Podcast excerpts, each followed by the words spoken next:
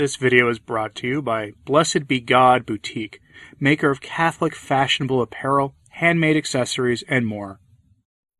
Francis's new document, Desiderio Desideravi, has taken the Catholic world by storm, causing a lot of commentary and analysis on a document that doesn't appear to be binding, at least on the surface. I do think it is binding, just not in the canon law or metaphysical sense of the word binding. And I'll go over that at the end of this video, but I wanted to give you what the luminaries of the English speaking traditional world are saying about this document and its effects. So let's get into this without further delay. On the New Liturgical Movement website, Dr. Peter Kwasniewski shared this quote from then Cardinal Ratzinger about the purposes of the Second Vatican Council and its supposed reform of the liturgy. Quote, the problem of the new missal, the missal promulgated by Paul VI, the Novus Ordo, lies in its abandonment of a historical process that was always continual before and after St. Pius V, and in the creation of a completely new book, although it was compiled of old material, the publication of which was accompanied by a prohibition of all that came before it, which besides is unheard of in the history of both law and liturgy. And I can say with certainty, based on my knowledge of the conciliar debates and my repeated reading of the speeches made by the Council Fathers, that this does not correspond to the intentions of the Second Vatican Council. This is a contradiction with what Francis said in his new document he released yesterday, and it's such a contradiction that it is extremely important. So rec- remember what Benedict said here. Because this whole document has caused a firestorm among liturgical observers and commentators, and that's to be expected. Father Z over at his blog describes this as an attempt to calm the storm that has emerged in the church since the release of Traditionis Custodes. The good priest points a few obvious things out. That first, it's clearly written by several authors and had little proofreading, as is evidenced by the changing voice of the writer across the document. Seriously, the document goes from being written from a first person singular position with statements saying things like, I did X, etc., to the first person plural, we kind of papal writing. It's bizarre and demonstrates a sloppiness that we've come to expect in this late stage of the Francis reign. Honestly, probably soon to be Cardinal Arthur Roche is responsible for that. Father Z also points out that the document makes no binding claims. I'll get to that in a moment. He's right, speaking strictly in a legal sense, but remember, Francis likes to use virtual power to intimidate people, and this document clearly shows his intentions. But the priest has this important observation here. Quote, the letter does not bind, neither does it loose. It is a clear attempt to express the mens, the reasoning behind Traditionis custodes, to justify it, in that it expressed the mens of the one who gave the slapdash Traditionis custodes, it is worth not nothing. In my opinion, the letter fails to justify Traditionis custodes because all of the very good reflections in the letter, as well as its criticism of abusive or haphazard worship, apply well to the Vetus Ordo. As a matter of fact, in reading the ideolo- idealistic reflections about worship in this letter, and some of them are very good, it is apparent to anybody steeped both in the Vetus Ordo and the Novus Ordo that the Vetus Ordo does much of what Francis hopes for better than the Novus. That's the ironic twist. End quote. That is precisely correct. Everything that we who defend and promote the Apostolic Mass claim is what Francis says the new Mass does. It's amazing, like looking to a parallel universe Elsewhere, over at 1 Peter 5, Dr. Peter Kwasniewski observes that Francis's central argument is about keeping the Second Vatican Council wanting a new liturgy. That's what Francis's argument is, that the Second Vatican Council asked for a new liturgy in their document Sacrosanctum Concilium. Dr. K points out that the entire credibility of Francis's claim rests on that point. He then goes into quoting Francis at length before saying the following, quote, it seems in keeping with the old saying, a bishop never had a bad meal or hears the truth, that some well-meaning advice, well-meaning servitors in the Vatican have been hiding from the Pope and his entourage a truth that is known to millions of others. This belief in the Novus Ordo as the fruit of Vatican II is simply false and can be easily shown to be false. Universal literacy and the internet have tidily seen to that.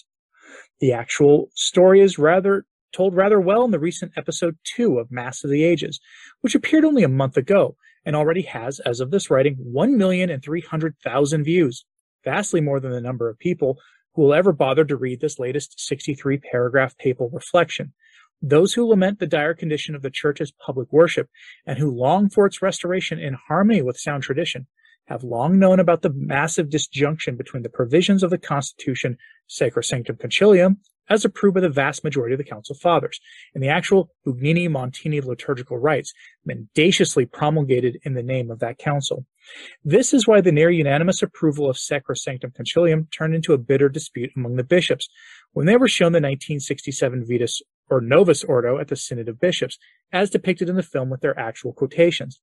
This shows clearly that when the Pope actually listened to the bishops of Vatican II, encouraged them to speak candidly, they did not give their approval to the Novus Ordo. Again, this has been well known in traditional circles for decades. The Council wanted some revisions of the traditional Mass, with possibly some vernacular added in in places like the Gloria or the Paternoster, the Our Father, for those who don't speak Latin. But the rest of the Mass said as it is still said in Latin, the priest facing the altar, with the liturgical rubrics easily recognizable to Catholics of past ages, and still including all the things that were taken out of it and replaced in Paul VI's new rite. And if that was the mass we had gotten in 1969, it is highly unlikely that there would be a vibrant and growing trad movement today, let alone a Society of St. Pius X or Archbishop Lefebvre being known as for anything other than being at the council and having been a leader of a missionary group of priests. But I want to point out something else. Francis is declaring his intentions to further weaken and eventually eliminate the traditional Mass in this document. No, he doesn't say that explicitly, but there are a couple of statements in the document that make it clear that he is warning the former Ecclesia Dei groups that they shouldn't get too comfortable. For example, paragraphs 30 and 31 of the document say the following, quote, Closing the second session of the Council, December 4th, 1963, Paul VI expressed himself in this way. The difficult, complex debates have had rich results. They have brought one topic to a conclusion, the sacred liturgy, treated before all others. In a sense, it has priority over all the others for its intrinsic dignity and importance to the life of the church. And today we will solemnly promulgate the document on that liturgy. Our spirit therefore exults with true joy, for in the way things have gone, we note respect for a right scale of values and duties. God must hold first place. Prayer to him is our first duty. The liturgy is the first source of divine communion in which God shares his own life with us. It is also the first school of the spiritual life. The liturgy is the first gift we must make to the Christian people, united to us by faith in the fervor of their prayers. It is also a primary invitation to the human race, so that all may now lift their mute voices in blessed and genuine prayer, and thus may experience that indescribable regenerative power to be found when they join us in proclaiming the praises of God and the hopes of the human heart through Jesus Christ and in the Holy Spirit. Paragraph 31. In this letter, I cannot dwell with you on the richness of this passage's various expressions, which I recommend to your own meditation. If the liturgy is the summit toward which the activity of the church is directed, and at the same time the font from which all her power flows, see Sacrosanctum Concilium, number 10, well, then we can understand what is at stake in the liturgical question. It would be trivial to read the tensions, unfortunately present around the celebration, as a simple divergence between different tastes concerning a particular liturgical form. The problematic is primarily ecclesiological. I do not see how it is possible to say that one recognizes the validity of the council, though it amazes me that a Catholic might presume not to do so, and at the same time not accept the liturgical reform born out of Sacrosanctum Concilium, a document that expresses the reality of that liturgy intimately joined to the vision of the church so admirably described in Lumen Gentium. For this reason, as I already expressed in my letter to all the bishops, I have felt it my duty to affirm that the liturgical books promulgated by Paul VI and John Paul II, in conformity with the decrees of Vatican II, are the unique expression of the lex orandi of the Roman Rite. The non-acceptance of the liturgical reform is also a superficial understanding of it, distracts us from the obligation of finding responses to the question that I come back to repeating. How can we grow in our capacity to live in full the liturgical action? How do we continue to let ourselves be amazed at what happens in the celebration under our very eyes? We are in need of a serious and dynamical liturgical formation. I know that was a lengthy quote, but did you catch that? You can't say you accept the council and then not accept the new mass. That is aimed squarely at all the Latin mass groups like the FSSP and the Institute of Christ the King and the religious orders dedicated to tradition. Yes, some of their priests say the new mass. Famously, FSSP priests in Europe will often offer the Novus Ordo. but as a general rule, their societies are dedicated to the pres- preservation and promulgation of the traditional liturgy, and despite whatever they may say about recognizing the Novus Ordo Mass's validity, their actions kind of say otherwise, especially when it comes to attitudes of younger priests who are a little different than SSPX priests in terms of their attitude towards the new Mass. And I know this from having met numerous young FSSP priests and seminarians. They sound very much like SSPX priests when the topic of the new Mass is brought up. Like Dr. K said, the entire argument hinges on Francis's claim that the council wanted a wholly new liturgy. We know that to be false. It's been known to be false for decades, and former Cardinal Ratzinger tests to that himself. Now, the one thing I take issue with in the responses so far is this. Strictly speaking, Francis is not ordering or binding anyone to anything, but LifeSite News has a good summary of this and why this isn't precisely true.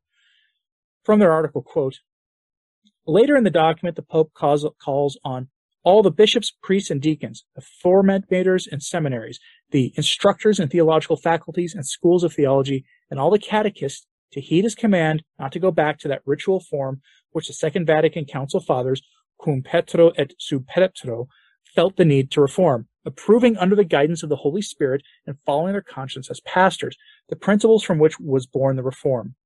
Francis emphasized the work of both Popes Paul VI and John Paul II as guaranteeing the fidelity of the reform of the Council. For this reason, I wrote Traditionis Custodes, so that the Church may lift up in the variety of so many languages one and the same prayer capable of expressing her unity. As I have already written, I intend that this unity be reestablished in the whole Church of the Roman Rite, Francis stated. In conclusion, the Pope urged the faithful to abandon our polemics, to listen together to what the Spirit is saying to the Church. Let us safeguard our communion. Let us continue to be astonished at the beauty of the liturgy. The paschal mystery has been given to us. Let us allow ourselves to be embraced by the desire that the Lord continues to have to eat his Passover with us. All this under the gaze of Mary, Mother of the Church, Francis said. End quote. Strong words coming from the man who gave the woman I call Lady Moloch Holy Communion with, in front of the press this past, uh, just a, on the same day that he issued this document. But Francis wants a unitary form of worship for the entire church. And if I was an Eastern Rite Catholic, I'd be worried when I hear things like that. But for now, suffice it to say, he is clearly giving an instruction, a soft instruction, but one that is backed by his ruthless reputation. Don't institute the traditional Mass in any way. Full stop. That is his instruction to the bishops. We are all to learn about the beauties of the liturgical reform foisted upon the church by actual Protestants and a stonecutter all of which have been confirmed, and just accept this disjunction in the history of the church, this clear break from what came before. It's all pretty clear once you read it. That doesn't mean it's binding in the theological sense. If you're a student of power like I am, and if you remember the story of Bishop Flor of the of the Puerto Rican bishop, then you see a clearer command being given here, and implications of what comes if he does if the command is not followed. So should the FSSP priests and similar groups be worried? Thinking back to Article 31 of that document, should they be worried? Is this document just the thrashing of a man who is on the doorstep of going to meet our Lord in his personal judgment and he knows it and thus should be ignored? Let me know what you think of this in the comments, please. And like and subscribe if you haven't, it really does help. And share this on social media if you can, that helps a lot as well. As always, pray for the church. I'm Anthony Stine. Ave Maria.